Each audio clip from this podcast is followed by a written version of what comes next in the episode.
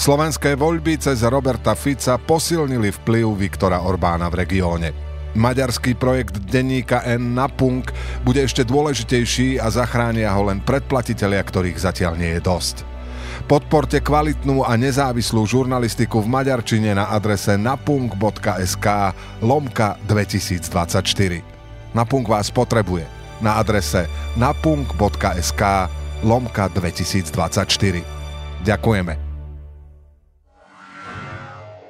Sledujete podcast Denníka N. V redakcii dnes je môjim hostom Fedor Blaščák, riaditeľ nadácie otvorenej spoločnosti. Vítajte u nás. Dobrý deň, ďakujem za pozvanie. Ja som Braňo Bezák a rozprávať sa budeme o mimovládkach. Mimovládne organizácie boli predvolebnou a aj povolebnou témou. Predovšetkým ich e, financovanie a to bude hlavná téma dnešného podcastu v redakcii. Ale kým sa k nej dostaneme, dovolte, aby som trošku viac sa venoval tej, tej vašej nadácii. Vy ste riaditeľom nadácie otvorenej spoločnosti. Keď politici hovoria o šorošovských nadáciách, tak hovoria aj o vás? Hovoria o nás, e, samozrejme, keďže nás zakladal George Soros v roku 1992 a dodnes a na veky to budeme mať v zakladajúcej listine nadácie, ktorú si každý môže pozrieť v registri neziskových organizácií. Eh, George Soros eh, zo Slovenska z nadácie v roku 2012 vycúval, odišiel a my už viac než 10 rokov sme úplne nezávislí na tej zakladateľskej štruktúre. Ak by sme sa pýtali na to, koľko peňazí, povedzme, máme za tento rok, 2023, eh, v grantoch z Open Society Foundation v New Yorku, je to okolo 1%, 1% nášho rozpočtu. Takže určite George, George Soros a jeho uh, nadácia uh, už dlhodobo pre tú bratislavskú nadáciu nie je uh, vlastne vôbec nejak významným uh, zdrojom. Aj tá informácia, že odchádza OSF z Európy, vlastne sa nás vôbec týmto pádom netýka. Nadácia otvorenej spoločnosti tento rok operovala s rozpočtom zhruba 13, možno 15 miliónov eur čo si myslím je vlastne historický rekord v dejinách Slovenska. Sme najväčšou grantovou nadáciou e, na Slovensku. Z toho asi 12 miliónov sme mali z európskych fondov, 2,5 e, milióna je z daru Tajvanskej reprezentačnej agentúry, ktorou, e, vďaka čomu podporujeme rekonštrukcie škôl na Ukrajine. A potom sú tam ďalšie zdroje lokálne, medzinárodné. Takže Hrubaj. Ste, ste Šorošová nadácia tým, že vás založil, ale finančne je to, ste tak z 1% a za tento rok prepojení. Sme nezávislá, sme nezávislá okay. súkromná entita, ktorá s tým zakladajúcim človekom už dlhodobo nemá vlastne finančne nič alebo veľmi málo spoločné. Aj v e, televíznych diskusiách teraz... Prepačte, ja, ja len dopoviem, že toto sme sa bavili o peniazoch ale tie princípy a hodnoty, na ktorých je vybudovaná nadácia za tých 30 rokov, ktoré jej vtelil jej zakladateľ, tak na ne sme hrdí a v nich pokračujeme samozrejme. To je naša misia, v tomto sa zhodujeme a e, nikdy nebudeme dávať ruky preč od nášho zakladateľa. A keď sme sa bavili o, o tých peniazoch, aj, aj v televíznych diskusiách, objavilo sa, to, objavovalo sa to pred voľbami, objavilo sa to aj po voľbách. Teraz, myslím, Andrej Danko v dvoch rôznych televíznych diskusiách spomenul, že to porovnával, že keď vieme dať 21 miliónov Šorošovskej nadácii a nevieme dať 23 miliónov a dá, teda dávame na, ten, na, na, ten, na tú agentúru na podporu cestovného ruchu iba 23 miliónov. Ako je to teda s tými 21 miliónmi, ktoré štát dal uh, Šorošovskej nadácii podľa slov mnohých politikov. Viem, že ste to už vysvetlovali, ale ja by som bol rád, aby sme to zopakovali, keďže sa to vracia opäť do hry. Hovoríme o projekte, ktorý e, skrátene môžeme nazvať EUCARE. E, sú to peniaze z prostriedkov Európskej únie.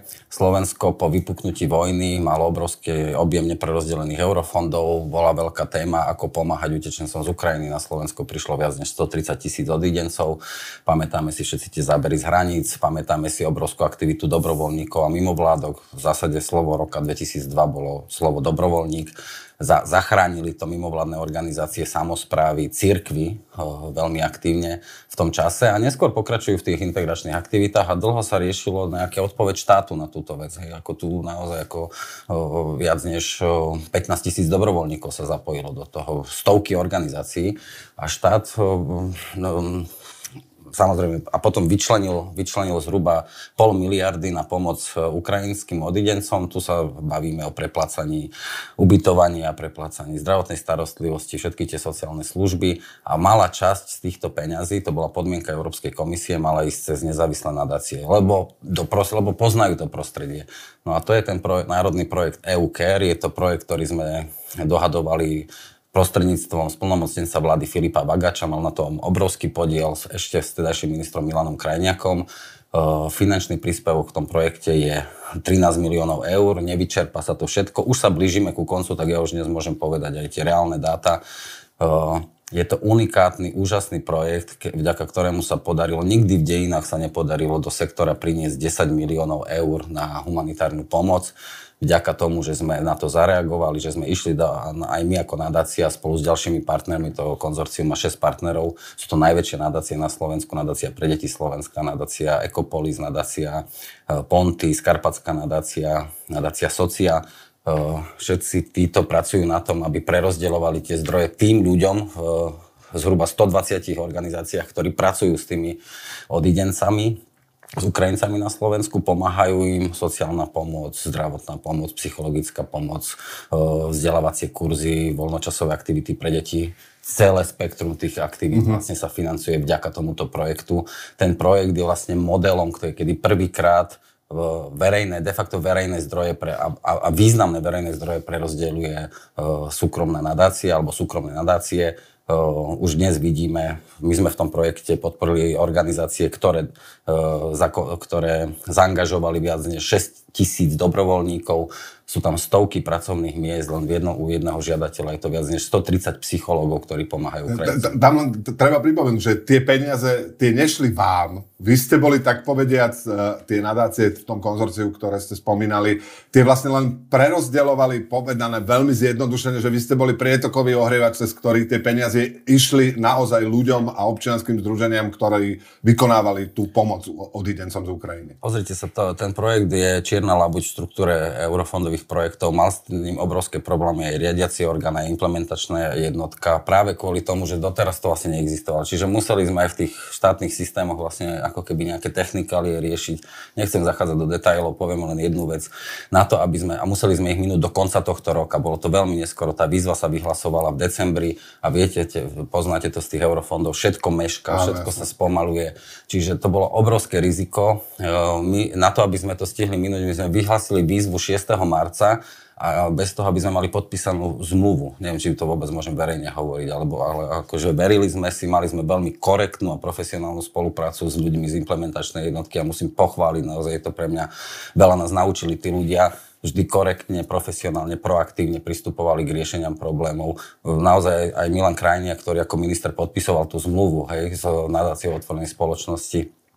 To je projekt, v ktorom sa sústredili proste mnohí aktéry pre pomoc, pre dobrú vec. A nikto neriešil, mňa ani nikdy nenapadlo, ani sekundu nenapadlo, že by my sme možno pred niektorými kruhmi v konzervatívnom prostredí ako poznačovaní za takých arciliberálov, hej, ako nepriateľov, 60% z tých 10 miliónov odchádza katolickým charitám, arcidiecezným charitám, cirkevným organizáciám, fóru života, hej, to zhruba 80 tisíc eur.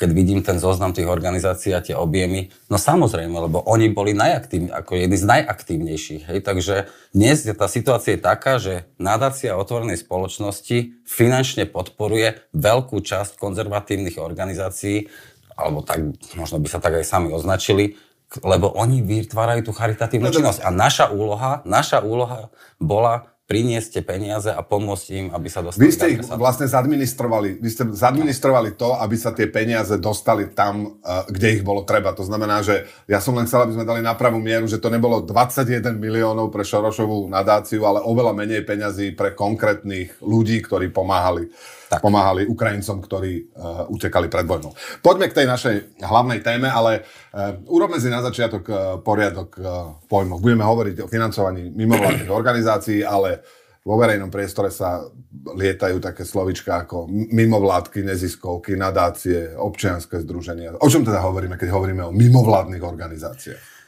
Hovoríme o zhruba 60 tisícoch subjektov, ktorí sú e, v rôznych právnych formách. E, to najbežnejšie sú občianske združenia, najjednoduchšie sa zakladajú, majú najmenšie, najmenší objem regulácie.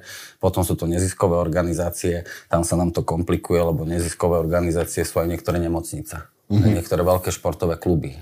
Sú to aj ako niektoré maličké združenia. Takže Hovoríme o nadáciách, ktorých je zhruba 500 alebo 600 a hovoríme aj o rôznych, volá sa to Združenie právnických osôb, e, to sú rôzne tie obchodné komory, ktoré tu, mm-hmm. ktoré tu existujú. E, hovoríme o medzinárodných organizáciách, ktoré tu fungujú v tomto prostredí ako UNICEF alebo Medzinárodný Červený kríž a podobne. To, to všetko sú teda mimovládky.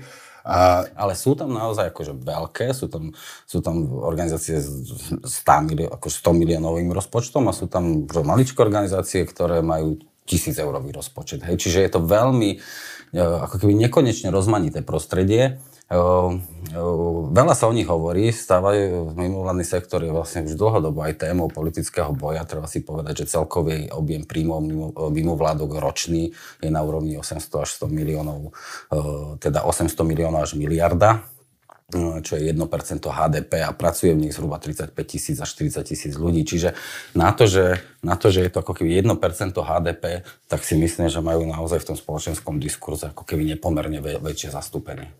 A jedným zo zdrojov financovania mimovládnych organizácií je aj daňová asignácia. Uh, tie 2% z daní, ľudia to poznajú, uh, môžu si vždycky, keď odovzdávajú daňové priznanie, vybrať, komu pošlú 2% zo zaplatenej dane. Prečo sa vlastne štát rozhodol týmto spôsobom pomáhať mimovládnym organizáciám? Čo vlastne chcel tým štát dosiahnuť, že sa vzdá kontroly nad dvomi percentami zaplatených daní. Asignácia je v zásade forma participatívneho rozpočtu. Štát umožní miliónu daňovníkov rozhodnúť o tom, že nejaká malá časť mm-hmm. daní ako, kam pôjde. Je dobré o tom uvažovať e, v týchto rámcoch. Zároveň ako o štátom organizovanom crowdfundingu. Proste, mm-hmm. kde štát ako keby uh, uh, pošťuchuje tých, tých ľudí k tomu, aby venovali uh, nejaké reálne peniaze. Ono sa to vždy v marci udeje, možno si to predstaviť ako taký vlak, ktorý, v ktorom je Bavíme sa o výnosoch z daní fyzických osôb v tejto chvíli, ale asignácia platí aj pre právnické osoby, možno sa tomu povenovať neskôr. Výnos z daní fyzických osôb na Slovensku minulý rok bol okolo 3,5 miliardy. 2% z toho je zhruba 65-70 miliónov eur. Čiže ten vlak má 70 miliónov eur. Reálne do ňoho nastúpilo minulý rok zhruba 40 miliónov a ten zbytok neprerozdelený vlastne ide, ide zostáva v štátnom rozpočte. Všetky ostatné tieto peniaze zhruba 3,3 miliardy idú samozprávam. 70% obciam a mestám a 30% e, vúckam. To, to hovoríme o tých, e, aby, aby sme to neplietli. E, aby sme to neplietli. je, je to asi 70, asi 70 miliónov eur ľudia môžu, môžu môžu rozhodnúť, kam sa asi 70 miliónov eur zo zaplatených daní rozdeli mimovládnym organizáciám, keďže to nevyužijú všetci. Je to asi 40 miliónov eur za minulý rok. A o, o tých eurách vlastne rozhodovali tí ľudia, ktorí ich zaplatili. Hej? Zapojilo sa minulý rok zhruba 900 tisíc uh-huh. zamestnancov, daňovníkov. Na Slovensku máme dokopy viac než okolo 2,3-2,5 milióna zamestnancov, čiže z nich asi milión 600 tisíc môže asignovať, že máte tu ako keby nad 3 eurá máte daň, tak môžete, ale využíva to zhruba polovica z nich. 700 až 900 tisíc ľudí každý rok pošle svoje 2%. Je to obrovský objem, ale, ale stále je tam tá neprerozdelená zhruba, zhruba 25 miliónová. Je, je tento, tento spôsob tou daňovou asignáciou, spôsob financovania mimovládnych organizácií obvyklý v Európe, vo svete? Je, je to niečo, čo, čo je bežné? Ten, o, takto, o, pýtali ste sa, že ako to vzniklo. Vzniklo to v roku 2002, to bolo v čase po... Nepýtal som sa, ale povedzte. V roku 2002 to bolo v čase, keď vlastne padla tá Mečiarová vláda a teraz ako sa hľadal spôsob no, nový, ako v 90. rokoch tu pôsobili významní medzinárodní donory, ktorí vlastne, pri, medzi nimi aj naša nadácia v tom čase rozdeľovala 200-250 miliónov ročne z darov od Georgia Sorosa mnohé ďalšie americké, ale aj iné nadácie. A keď sme vstupovali do EÚ, alebo sme už nastúpili na tú cestu, tak oni odchádzali a išli sa venovať nejakým iným krajinám, mm-hmm. iným rizikovým e, prostrediam. A bola veľká debata o tom, že ako nahradiť ten výpadok tých zdrojov. Čiže to je ten koren tých, tých, tých úvah. Boli dva modely, ktoré sa vtedy zvažovali. Bolo to za ministra Mikloša. Jeden z nich sa volal tzv. nadačný investičný fond, ktorý bol v Čechách. Tam to zaviedol Tomáš Ježek. A druhý bola asignácia, ktorá, ktorá išla ako inšpirácia z Maďarska. Hej, Dnes takže je, ako to je? je? Je to obvyklý spôsob, alebo je to unikátne? Ako tam je to zhruba, zhruba 10 krajín, e, poznáme v Európe, Polsko, Maďarsko, Čes, e, Slovensko, Moldavsko, Lotyšsko, mm-hmm. Taliansko, tam všade, tam, tam všade tá asignácia no. je. Niekde funguje ako, ako na podporu církvy, všade je to trošku inak. Môžem povedať, že slovenský model asignácie je najlepší na svete. Je najlepší z tých krajín. Ten hlavný dôvod je, že naozaj prináša ako veľmi významné e, objemy každoročne, e, zhruba 100 miliónov eur do sektora. Za 20 rokov výnos asignácie je viac než miliarda eur.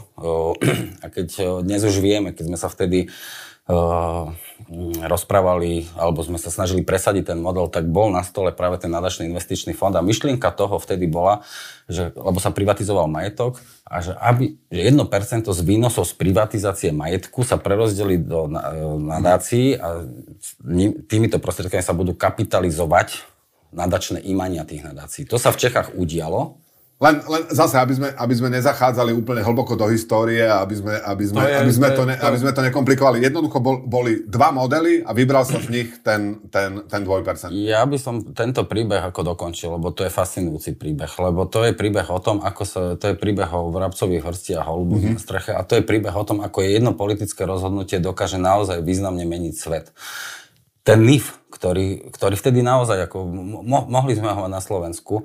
Ten investičný fond. Ten investičný fond. Ak by to vtedy Mikloš a Zurindová vláda prijali, tak výnos privatizácie bol zhruba 8,6 miliardy, z toho 1% je 86 miliónov a z týchto 86 miliónov by išlo do, zák, do, im, do, zák, do základní nadácií a to, čo poznáme ako štandardne, povedzme, z amerického prostredia, že vlastne vám peniaze generujú peniaze. Že vám úročíte, ako máte, ja neviem, milión eur v základine a to úročíte a z toho vlastne e, poskytujete dary. Tak z týchto 86 miliónov teoretických by sme mali ročný výnos možno, možno ja som si to tu spočítal, e, e, za, za to obdobie, za tých 20 rokov by to možno prinieslo 50 miliónov eur. Tá asignácia priniesla viac než miliardu. Mm-hmm. To je ten rozdiel.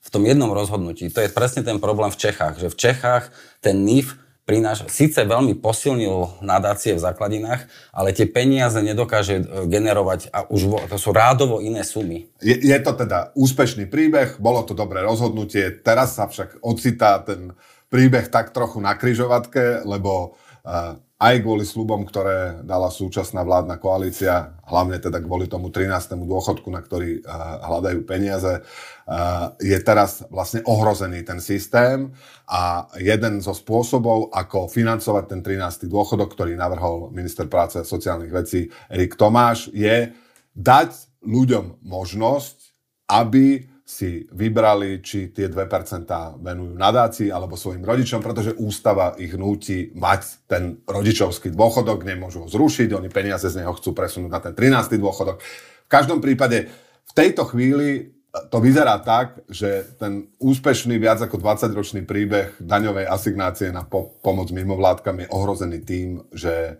uh, vlastne budú môcť ľudia vyberať, či pomôžu skôr rodičom alebo uh, mimovládke. Vy ho, to, to, že to je ohrozenie toho systému, hovoria mimovládne organizácie aj vy. V čom, v čom je to ohrozenie? Máte vy nejaký odhad, čo by to reálne znamenalo? Dá sa to vôbec odhadnúť? Nedá sa to odhadnúť. Ja si myslím, že dokonca ani ministrovi Tomášovi veľmi nejde o tie peniaze, ale o to, o to technické ako keby naplnenie ústavnej povinnosti. Ak, ťažko, ťažko sa to... Ale v zásade on postaví pred dilemu tých, povedzme, milión daňovníkov budúci marec. Mm-hmm. Budúci marec nie, až v roku 2025. Tie zmeny, ak by sa zaviedli, tak by vlastne platili až za to zdaňovacie obdobie 24. roka, čiže si to... Prvé daňové priznanie, kedy by to mohlo platiť, bol marec 2025. A na, na konci marca 2025 tu máte 100 tisíce ľudí, ktorí pri vyplnení daňového priznania sa rozhodnú. A, teraz, a, to, je tá, a to je tá situácia. Lebo my tu mhm. môžeme rozprávať, ale potom ste tam sám a teraz akože, no tak pošlem to tej svojej obľúbenej mimovládke, budem pokračovať v podpore povedzme Ligy proti rakovine, miestneho mm-hmm. hokejového klubu, škole, hasičom, folkloristom, kam som to proste posielal, alebo rodičom. Ťažko odhadnúť, ako sa tí ľudia zachovajú. Problém toho návrhu je z môjho pohľadu, že je mimoriadne nevkusný, že to je proste ako dilema, ktorá je, je ako, to nie je medzi košelou a kabátom kabátom. To sú medzi dvoma košelami. A ja si medzi tými milió, tým miliónom tých daňovníkov je veľa voličov hlasu a smeru. Hej, to, to, to, vlastne on vystavuje vlastných voličov dileme. Za, oni ho tam nevolili podľa mňa na to, aby, aby na nich prenášal tento typ ako keby veľmi prekérnych a nie, nie, ako nie komfortných rozhodnutí. Čiže je možné, tak na druhej strane je to problém pre komunikáciu tých mimovládok, lebo vy ste kampaňovali na to, že viete, že tu je nejak milión ľudí a teraz akože hľadáte tých, ktorí, by, ktorí sympatizujú s vami a teraz vlastne ako, ako budete komunikovať, že ako pošlite to tu, my robíme s chorými deťmi a to je viac ako váš rodič. Hej, ako keby implicitne za tým je tá, tá myšlienka. Čiže v tomto, v tomto duchu ja to považujem za mimoriadne ako keby nevkusný návrh. A argument Ministerstva práce a sociálnych vecí Erika Tomáša je taký, že veď napokon my, myslí tým koalíciu, bude robiť, e, my budeme hovoriť všetkým, že veď vašim rodičom na dôchodku aj tak my ako vláda pomôžeme tým 13. dôchodkom, takže vlastne tých pár peňazí nemusíte posielať. Hej? Uh, viete, čo, čo poviete na takýto argument? Že, že vlastne tí ľudia, že tá dilema nebude až taká komplikovaná, lebo si ľudia povedia, však vláda im dá 13. dôchodok, ja to ďalej pošlem tomu futbalovému klubu. Je to možné, ale ešte raz, v podstate ten, ten systém, my sme takto, e, minister Tomáš nie je prvý minister, ktorý ho ide likvidovať nejakým spôsobom. My sme to zažili s ministrom Miklošom, ktorý keď videl, že z 3 miliónov išla asignácia hore na 28 medziročne, potom keď sa v roku 2003 zaviedla aj právnické osoby, a, a zrazu tie výnosy začali byť akože 30 miliónov ročne, 40 miliónov ročne v, tom do, v tej dobe, tak ako zatiahol ručnú brzdu a išiel to rušiť. To bol prvý. Potom prišla kríza, išlo to rušiť e, Jan Počiatek. Mimochodom, vtedy, vtedy sa za nás postavil Vladimír Mečiar, k tomu to asi pošepkal, že teda naozaj tie sociálne... Asignácia sa stala veľmi rýchlo vlastne nástrojom sociálneho zmieru, lebo vlastne asignácia smeruje práve do tých oblastí, ktoré, ktoré pomáhajú uh, ľuďom na tej najlokálnejšej úrovni. Je to vlastne najjemnejšie pradivo tej sociálnej siete. Hej. Človek bezdomovec, uh, chore dieťa na, na, s nejakou ťažkou diagnozou vám prepadne cez štátne, štátne záchrannú sieť podpory a tam ju dole zachytí nejaká mimovládka, tam sa on obracia mm-hmm. o mhm. pomoc. Čiže uh, Vladimír Mečer to asi roz, v tomu rozumel v tom 2009 roku, takže sa postavil ako koaličný partner proti Počiatkovi a napokon nám s, s tým pomohol. Neskôr prišiel štátny tajomník Marcinčín za radičovej vlády, ktorý to išiel rušiť. Neskôr minister Kažimír každý z nich zažil tú situáciu, keď sa mu, ne, či už v televízii, alebo priamo pred ministerstvom na nejakom zhromaždení proste prišli ľudia z terénu, zo Slovenska, e, ľudia na vozíkoch, onkologickí pacienti, ktorí sa proste e, prišli ozvať, že neberte nám 2%, neberte nám peniaze, my, my sme na tom existenčne závislí. Ko, koľko vlastne je, je tých poberateľov, tých 2%? Lebo vy, zachytil som čísla od 15 do 18 tisíc. Každoročne to rastie, naj, najnovší údaj medziročne to išlo 12% hore, 17 tisíc organizácií. Mm-hmm. 17 tisíc organizácií na Slovensku z toho profituje, z toho má nejaký základný príjem. Medianová, medianový objem asignácie ročne je zhruba 1500 eur. Hej. Čiže máte tu, máte tu 5 15 tisíc organizácií, ktoré naozaj majú zasignácie o 700, tisíc, 3 tisíc, 5 tisíc eur. A predstavte si to tak, že máte folklórny súbor v Bardejovskom okrese alebo futbalový klub pre deti na nejakej dedine.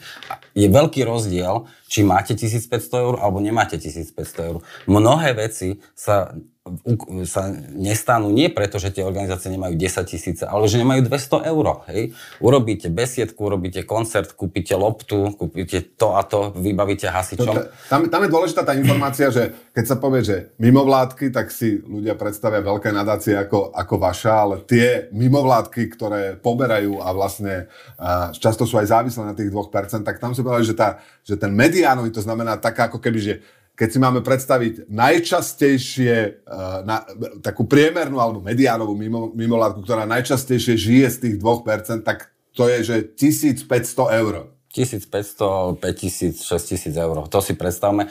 V zásade použijeme paretovo pravidlo. Nie je to uh, uh, na, na, na to rozdelenie. Ono to je tak, že 20 najlepš, naj, na, na, najväčších poberateľov má e, zhruba 20% celkového výnosu. To sú tie veľké nadácie alebo veľké organizácie typu plamienok alebo firemné nadácie, ktoré koncentrujú tie zdroje a neskôr ich prerozdeľujú cez otvorené grantové programy. Čiže zhruba 20 miliónov ročne ide koncentrovanie do veľmi malého počtu organizácií. 80 až 100 organizácií má výnos vyšší než 100 tisíc eur a ten zbytok tých 16 tisíc potom ako, im zostanú. Sú, sú, sú, sú naozaj tie menšie. A teraz to, to, v tomto zmysle je to fantastické, že máte čas, ktorá je koncentrovaná, kde tie organizácie, povedzme profesionálnejšie, ktoré vedia písať projekty, vedia ich zúčtovať, tak vedia, že sa môžu hlásiť v nadácii Slovenskej sporiteľne, v nadácii Pontis, v nadácii e, VUB a tak ďalej. A tie malé, tak tie idú priamo cez tých, e, cez tie, e, oslovujú teda tých svojich darcov a podporovateľov, nech im dajú čas daní.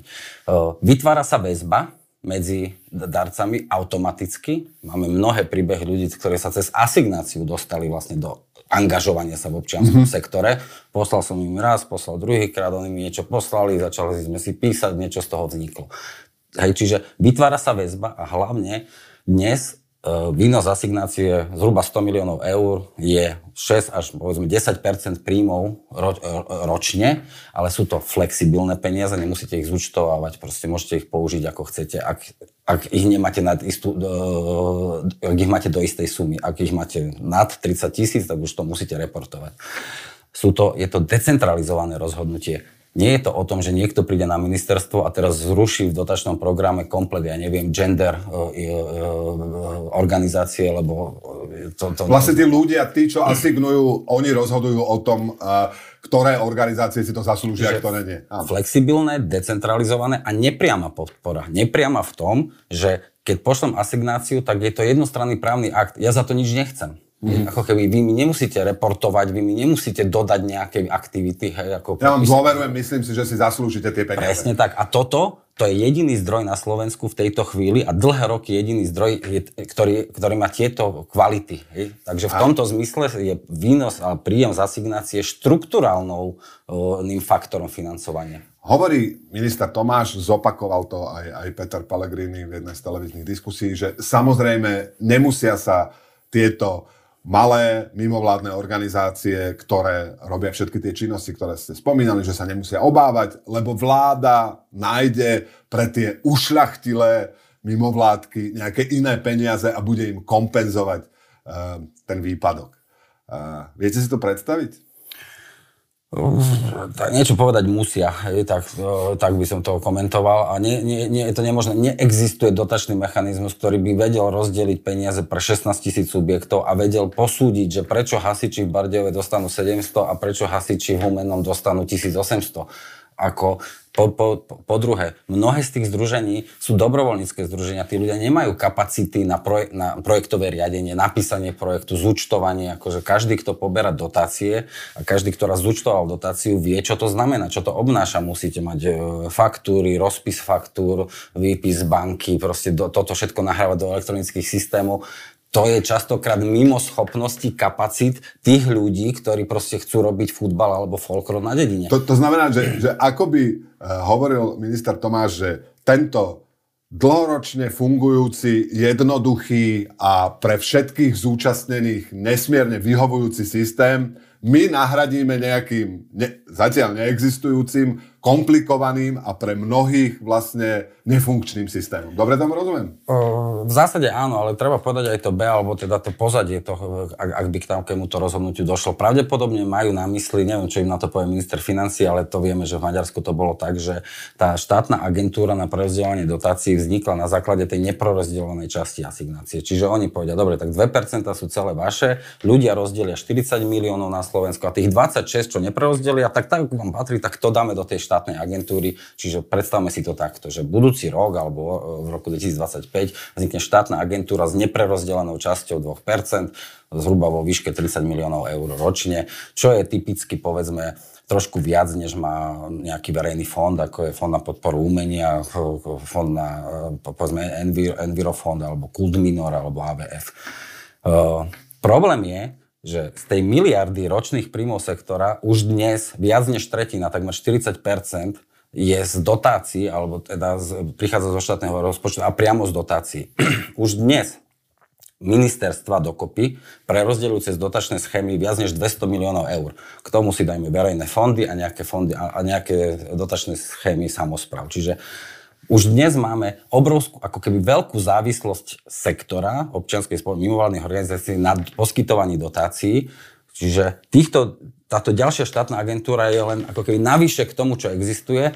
Čiže ja vôbec tomu nerozumiem, ako oni chcú plus treba povedať, že ministerstvo... Že, že kto určí, čo sú tie ušlachtilé a čo sú tie neušlachtilé? Nie, to ešte, ešte sme predtým, kým sa dostaneme k ušlachtilým a neušlachtilým. Že vy máte ako keby uh, viete grantovať a poskytovať e, efektívne tú pomoc vtedy, keď máte nejakú expertízu. To znamená ministerstvo spravodlivosti to robí na ľudské práva, ministerstvo zahraničných vecí na rozvojovú pomoc, ministerstvo hospodárstva na toto, ministerstvo sociálnych vecí na domovy sociálnych služieb.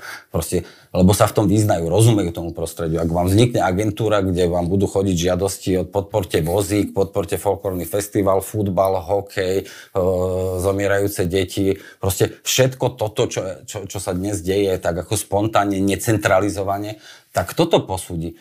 Dnes máte povedzme vo Fonde na podporu umenia do 100 externých hodnotiteľov, ktorí si vsadnú k tým projektom a teraz ako ich hodnotia. V asignácii je tých hodnotiteľov milión. To sú tí ľudia, ktorí každý z nich je vlastne hodnotiteľ toho projektu. A ako vy chcete nahradiť milión mozgov ktorí sa v daný čas koordinujú a nejako rozhodnú nejak, ako štá, v štátnej agentúre. To je, v tomto zmysle je to ako keby z troch dô, tri dôvody som vymenoval, pre ktoré je to veľmi zlý nápad. Posilňuje to závislosť občianskej spoločnosti mimovládnych organizácií na štáte. ne, nedialo by sa to transparentne, nedialo by sa to efektívne a, hlavne, a profesionálne. Nie je to možné urobiť. Hej. Čiže tento nápad v zásade Môžeme vychádzať z tej maďarskej skúsenosti, čo doniesla tá štátna agentúra v Maďarsku. Jednoduchá politická myšlienka, poslušných odmenujeme a tých, ktorí tie nepohodlné mimovládky, tak tých tam nepustí. To znamená ušlachtile, ne, neušlachtile, to, to je to slovo, s ktorým prišiel uh, pán minister Tomáš, že, že teda ušlachtili mimo vládkam, oni nahradia tie peniaze. Vy vlastne hovoríte, že, že podľa tej maďarskej skúsenosti by sa ušlachtile a neušlachtile zmenilo na poslušné a neposlušné. Hej, že to hrozí. Hej? O tom to je a to, tá ušlachtilosť, ja som aj minule pozeral pán predseda Pelegrini, keď uh, v televízii sa snažil to nejak ako vysvetliť, čo má vlastne na mysli, tak on hovoril, že tie, tie neušlachtilé to sú tie, ktoré nepomáhajú ľuďom, ale len tak o niečo meditujú. Tak by som mu rád pripomenul, že on sám pre potreby vlastnej strany v máji tohto roka založil občianske združenie, ktoré sa volá Inštitút sociálnej demokracie, kde ľudia asi len tak meditujú, nechodia natierať lavičky a pomáhať chorým deťom. Čiže mi to príde trošku pokrytecké hovoriť dnes v televízii ľuďom, že tie ušlachtilé sú dobré, ale tie, ktoré si ja sám založím pre potreby vlastnej strany, tak tie sú fuj? No a ešte, ešte a teraz ja musím spomenúť, že, že spomenul, že ty ako príklad neušlachtilej e, mimo vládky nadáciu denníka SME, e, teda denníka N, spomenul denník N. E, taká nadácia neexistuje, máme síce občianské združenie a, a keby chcel pán predseda Národnej rady vedieť, tak sme doteraz vydali 25 e, príručiek pre školy, rozdali 100 tisíce tých kusov, je zapojených 500 škôl a, a nie len tak meditujeme, naozaj robíme niečo e, v tom našom občianskom združení. A, e, jedna, jeden z návrhov, ktorý sa objavil ako keby vyriešiť toto celé je, že čo keby sa zvýšila tá, tá asignácia. Bolo by pre mimovládny sektor priateľné, že by narastla, čo ja viem, na 3%, lebo ten problém, ktorý sa snaží riešiť e, Ministerstvo práce a sociálnych vecí, je tá povinnosť mať nejaký rodičovský dôchodok, ktorá vyplýva z ústavy. A keby sa povedalo, OK, tak to zvýšime to na 3% a to 1% pôjde rodičom a 2% zostanú Hovorím to ako príklad mm. mimovládnym organizáciám. Bolo by to riešenie? My sme už mali aj rokovania oficiálne so štátnym tajomníkom Branislavom Ondrušom. Prebehli minulý piatok, kde sa tento návrh uh, dal na stôl. My s ním úplne súhlasíme a hovoríme, že ak necháte 2% pre mimovládky, tak je na vás, či k tomu dáte percento 2 alebo 10. Mm, tento návrh sa v tom čase teda ukazoval byť ako nejakým spôsobom diskutovateľný. E, ja sa obávam, že to asi neprejde buď cez ministra financií, e, pozrite sa, to, tie peniaze sú peniaze samozpráv. Samozprávom zobral Matovičov daňový bonus v minulom roku 800 miliónov, vykompenzoval to 300 miliónov, proste pol miliardy ten Matovič tým samozprávom zobral. Tie samozprávy však dnes vidíte, máte plné noviny správ o zvyšovaní daní, o tom, že nemajú na investície, proste samozprávy sú vo finančnom krči uh, kvôli teda uh, tej Matovičovej vláde. Ak by tu prišlo ako keby ďalší, uh, že zobrať 2% z toho, čo je zhruba 60 miliónov eur, dobre, no tak nie, nie som si úplne istý, že by toto prešlo. V princípe, keby tá asignácia nebola 2%, ale 3% z toho 1% by bol... 2 plus 1. 2 plus 1. 2 plus 1 a to 1% by bol ten akože nový uh, rodičovský dôchodok, tak v princípe to znamená, že to 1% by zobrali samozprávom. Áno. Áno. To 1% zhruba 20 miliónov. A keby to bolo 2 plus 2, tak by to bolo zhruba 60 miliónov. Čiže to by zobrali samozprávam. To, to, to neviem posúdiť v tejto chvíli, ako to je. Druhé riešenie, veľmi, veľ, ako najelegantnejšie riešenie je vlastne zrušiť tú novelu ústavy, ten článok 39, hej, ktorý, ktorý zadefinoval tú ústav. Dnes má každý ústavné právo na to, aby mohol poukázať či z, či z odvodov alebo z daní tomu, koho, kto ho vychoval. Hej, to je v tej ústave napísané, čiže e, zrušiť ten ústavný článok. No tak toto je tiež e, práca, ako politická práca pre, pre ministra Tomáša a koalíciu, aby sa dohodla v parlamente a problém vyriešený. Ako to podľa vás dopadne? Podľa mňa to dopadne tak, trošku sa obávam sa toho, že to zvalcujú, že to vlastne, uh, že, že tento systém v podstate zničia. Uh, ten, uh, to znamená, že do tých 2% pôjdu, dajú tých rodičov a že vlastne zrušia aj tú asignáciu právnických osôb, o čom hovoril už pán Dankovia opakovane. Obávam sa, že na, naozaj to, to, toto hrozí a to sa rozhodne na decembrovej schôdzi, kedy sa otvorí daňový zákon, takže vtedy, vtedy môžeme čakať, že z tých 100 miliónov, ktoré, že, že budúci rok to bude posledný krát a z tých 100 miliónov ročne pre, pre sektor, e, na ktoré si ten sektor zvykol, ktoré boli predvydateľné, všetko, už sme to tu povedali, zostane z právnických osôb vlastne viac než 50 miliónov pôjde preč alebo iba do športu a z tých fyzických osôb z tých 40 miliónov nejaká časť. Čiže e, môžeme naozaj skončiť v roku 2025 e, veľmi zle. S nejakou novou štátnou agentúrou, ktorá, ja neviem, ako implementačne nabúra. Predpokladám, že, že, že, že e, to bude veľkolepé nabúranie a, a, a s takouto ako keby politickou snahou podviazať si, zlojálniť si nejakú časť občianskej spoločnosti práve cez tie dotačné schémy, ako sme o tom hovorili, to odmeňovanie poslušných. Alebo odmeňovanie nie poslušných, ale tých, ktorí nerobia problémy. Tak. A úplne na záver e, sa opýtam, dostala sa teraz k moci garnitúra, ktorej sa podarilo časť verejnosti presvedčiť o tom, že že mimovládne organizácie, nech už to znamená čokoľvek v ich predstavách, sú verejný nepriateľ. Obávate sa budúcnosti? Vôbec nie, vôbec nie. Pozrite sa, máme tu 17. november, keď si spomenieme na, na to, čo, čo, boli hes, čo boli hlavné hesla, hlavné hodnoty a princípy, za ktoré, sme vtedy, za ktoré vtedy tá celá, celá spoločnosť sa postavila, bolo práve to, čo je občianské fórum Občianske fórum bola najväčšia nezisková mimovládna organizácia, ktorá zvrhla totalitný režim. Hej, ako, e, právo združovania, právo na s, e, slobodné rozhodnutie a riadenie vlastného osudu, právo na to byť aktívny občan, právo na kritiku politickej moci. Za toto sme tu bojovali. Hej, a nebojovali sme len vo novembri 89, bojovali sme celé 90. roky, 30 rokov sa o to tu snažíme. Tá asignácia je jedna ako keby materiálna podstata tohto boja, lebo proste prináša nejaké peniaze, ale naozaj ide aj do tých, ako sme hovorili, ako do, do, do tej veľkej so, sociálnej siete. Čiže je to veľká vec. Vy keď máte v krajine viac než milión, možno milión a pol ľudí, ktorí sa nejakým spôsobom angažujú v, v zlepšovaní svojho prostredia a sveta na okolo, tak nejaký takýto návrh a nejaká, proste vždy je tu nejaká vláda, ktorá niečo, niečo proste začne vystrájať, ale ako to sa nedá, to sa nedá zastaviť. Ne, ne, netreba mať obavy. O, o, treba sa starať o to, aby ten, aby ten proces a ten, ten, tá debata o tom mala úroveň odbornú, aby bola kultivovaná, aby sme boli schopní nájsť kompromis, tak ako sme ho boli schopní nájsť doteraz.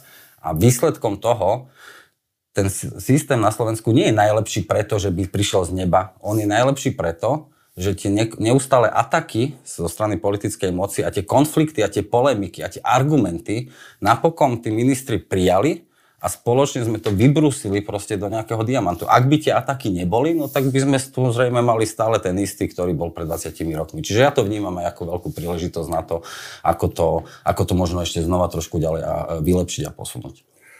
Hovorí riaditeľ nadácie otvorenej spoločnosti Fedor Blaščák. Ďakujem, že ste si našli čas a prišli a možno budú aj príjemnejšie dôvody sa stretnúť eh, v podcastovom štúdiu Denníka M. Takže verím, že dovidenia a do počutia. Ďakujem za pozvanie a chcem vyzvať všetkých, aby túto tému eh, v tom ďalšom mesiaci v decembri sledovali. Dovidenia.